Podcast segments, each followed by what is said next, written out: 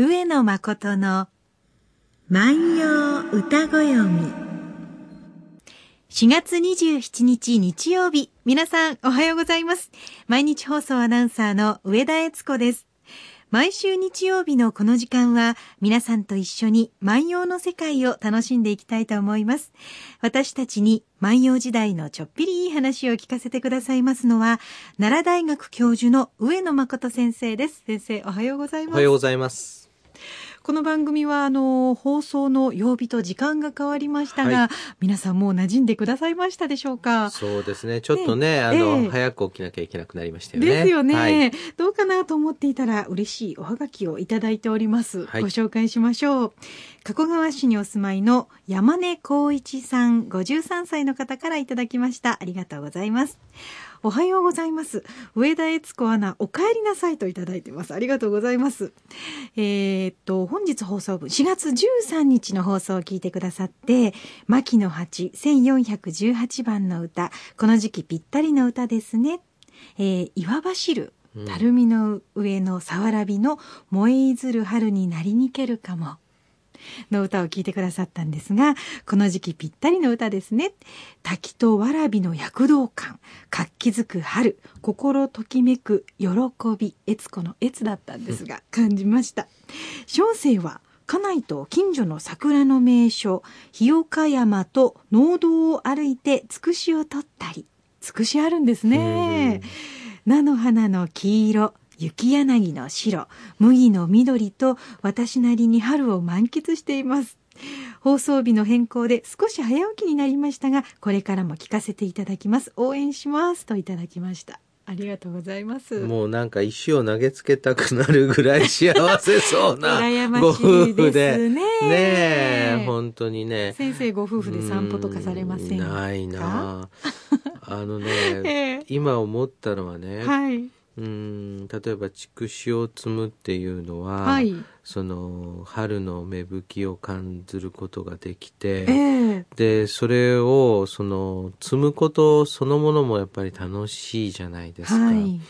そしてそれをあのやっぱり奥様がご料理するのか、うんえー、旦那さんがなさるかもしれませんが、はい、まあえー、料理をされる料理の楽しみもある。そ、ね,、してね味わう楽しみもあるでしょ。うでなおかつそれに加えてですよ、はい、ああそうか万葉集にこんな歌があるのかというね教養スペシャルでもあるというとですねもうこんなにねその豊かなね人生をのなんか私に思うとね、はい、なんか人生を耕してるって感じ？そうですね、うん、耕してまた新しいこう芽吹きがあってという感じがね,、いいね。しますね。僕はもう今話聞いてて、えーいやー、万葉学者がそんな生活忘れて、なんかいろんなことに追われてて、えー、いやー、53歳のね、私よりほんのちょっとだけ先輩の方がね、はい、えー、こんなその時間の使い方、でもおそらくね、そういうその、えー、まあ時の尊さが分かる人だから時を楽しむことが分かっている人だから、はい、まあビジネスマンとしてねあの、えー、すごく普通は働いてて普通の日は働いててそうです。この方も会社員の方、ということですのでね、えー、で休日はそういう楽しみ方ができるって方なんでしょうね、はい、もう羨ましいというか脱帽というか 憎たらしいというかなんかそんな感じがあのしますが、はい、でもこれからからは先生ゴールデンウィークが近づいてきましたからちょっと余裕のある生活ができますいや僕はね あのゴールデンウィーク明けに、えー、あの180枚の締め切りがあって結構これは重いんですね、はい。えー、まあ、僕らは原稿というのを借金に例える習慣があるので これを筆債権筆債というんですね、はい、あの筆の債権筆債だから筆載180枚とか筆載500枚とかそういうね。先生の肩の上になんかいろんなものが乗ってるように見えてきるわけですよね。大丈夫ですか？で、まあ、このゴールデンウィークはまあ筆載が180ですので、えー、まあちょっと重めかなっていう感じでね。そうですね。まあしかしですね、えー、えー、っと、まあそれもそれで、えー、もう笑うしかないと。もう皆さんが楽しんでいらっしゃる間、まあ私はね、はい、して、で皆さんがアクセクト働いてる時に、ちょっと時間をとって遊びましょうということにしますからね。ね職業によってはね、うん、違いますからね。もうそう思って紛らわしていくしかないんですけども、あの、と、当然ね、はい、まあ私も思うんですけどね、このゴールデンウィーク中に、まあ特にサービス業の方などは、はい、この時が一番忙しいって方もいらっしゃいますよね。そうでしょうね。お客さんがどっと来て、うん、っていう方もいらっしゃいますね。でしょうね、でしょうね。そうするとね、あの、当然、その期間、留守ということだってあり得るわけで、はい、そうすると、こう、働いている人がいれば、うん、一方では留守を守る人もいると。お家を守るっていうこともそうですね。重要なお仕事です重要な仕事ですよね。はい、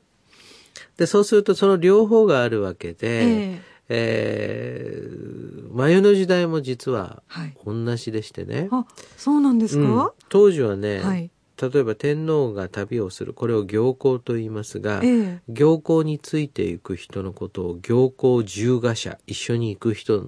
っていう意味なんですけどね、はい、その行幸従賀者というんですけれども、はい、えー、その行幸従賀者の一人に田島の真人麻呂という人がいるんですね。はい、で、えー、これ持統天皇さんが伊勢の国に行った時には一緒についていくわけですけれども、うん。えー、当然奥さんはですね、はい、えー、家でお留守番ということになります。うん、じゃあ、お留守番の奥さんはどんな歌を読んだか、ちょっと読んでみましょうね。はい、えー、我が瀬子は伊豆くゆくらん、奥つもの名張の山を強化こゆらん。我が瀬子は伊豆くゆくらん、奥つもの名張の山を強化こゆらん。えー、私の夫はってことですね。我が瀬子は。私の夫は、いずくゆくら、どこに行くのであろうか。はい、で、えー、当然その道は知ってるんでしょうけれども、歌の中では、どこに行くのだろうか。これは伊勢に行くんですけれども、はい、従ってどこ通ってどういうふうに行って行くのかなっていうイメージかな。うん、想像してるんですね。想像してますよね。はいで、奥つものっていうのはこれ、名張にかかる枕言葉で、うん、奥つもの名張の山を今日越えているのだろうか。そうするとね、えー、えっと、だいたい1日目は長谷まで行くよね。長谷からもう1日歩くと、名張だよね。名張を越えると、はい、えー、ここからは、えー、機内ではなくて機外。木の外、まあ今近畿という言葉が残ってますけれども、えー、えー、機内と機外というね、大大きなその行政上の区分がありますから、それを超えていく、あ、遠く行くな、近畿から去っていくなっていうイメージで。今、名張っていうと、電車に乗ると1時間ちょっとで大阪市内からも行けますね。上本町から乗ればもう50分もかからないですよね。ででもね、はいこのね、今でもですね、えー、名張を境にして、はい、えその大阪を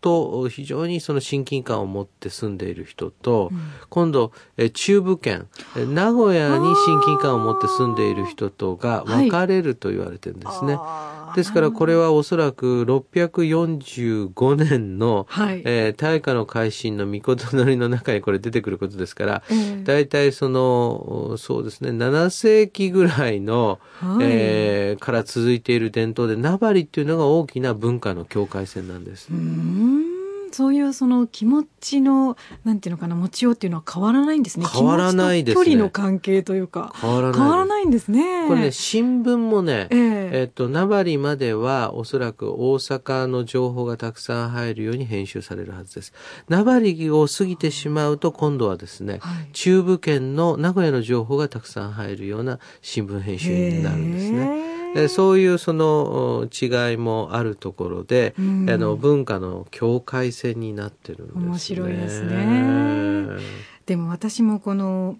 夫を待つ気持ちっていうのはすごくわかるなと今思って聞いてたんですけれど、うん、うちの主人もあの仕事が忙しい方なので週末あの休日の日でも出勤の日が多いんですよねだからお留守番が多いんですが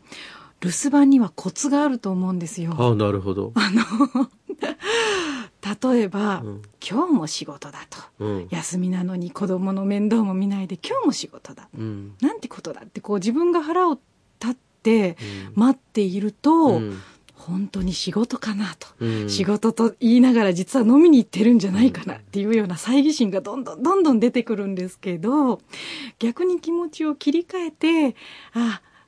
休日なのに家族のために頑張ってくれてるんだその夫のために花でも買おうかな、うん、美味しい料理でも作ろうかなと思って待っていると、うん、あ主人は家族のためを思って今しっかり働いてくれてるに違いないとこうなんというか信じる気持ちというか感謝の気持ちがどんどん出てくるんですよね。さあ、次の話題に変えましょうか。なんでですか、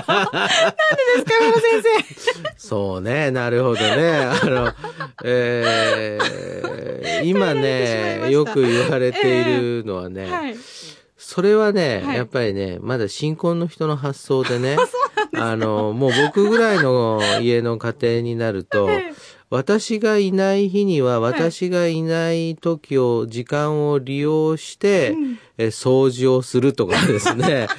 例えば美味しいものを食べるとかですね、そういうのがあるわけですよ。先生結婚何年目ですか？結婚もう17、8年から。7、8年っていうところが、そそれで、それで、そうするとね、え。結局どうなるかっていうと、突然帰ってくると向こうも困るわけですよ。私超言うてたのに、そんな早く帰ってくる、こっちも都合がありますって言われますので、もう今話聞いてるとね、はい、これはもう我が家との違いに唖然としたんですが、いや、今お花飾って待ってくださってるかもしれません、奥さん。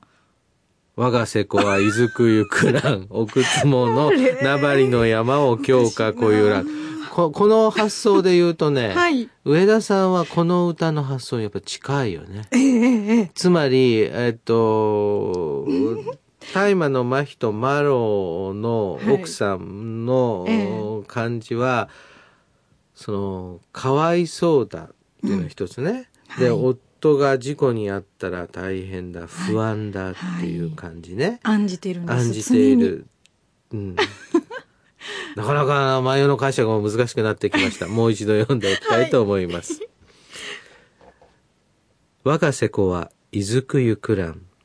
奥つもの名張の山を強化こゆらん。私の夫はどこに行くのか。名張の山を今日越えているのかな。今日は牧野一43の歌をご紹介しました、えー、今の役の行間にも聞く人によっていろんな解釈がまたあ るのかもしれませんね。さあ上野誠の万葉歌子読みでは、上野先生に聞いてみたいこと、番組の感想など何でもお寄せいただきたいと思います。番組でご紹介させていただいた方には、番組特製ポーチをプレゼントいたします。郵便番号530-8304毎日放送ラジオ上野誠の万葉歌子読みの係まで。メールアドレスは歌子読みアットマーク mbs1179.com です。さあ皆さんはどんなゴールデンウィークを過ごされるのか待つゴールデンウィークなのか、働くゴールデンウィークなのか、そんなこともお寄せいただきたいと思います。ではまた来週です。さよなら。さよなら。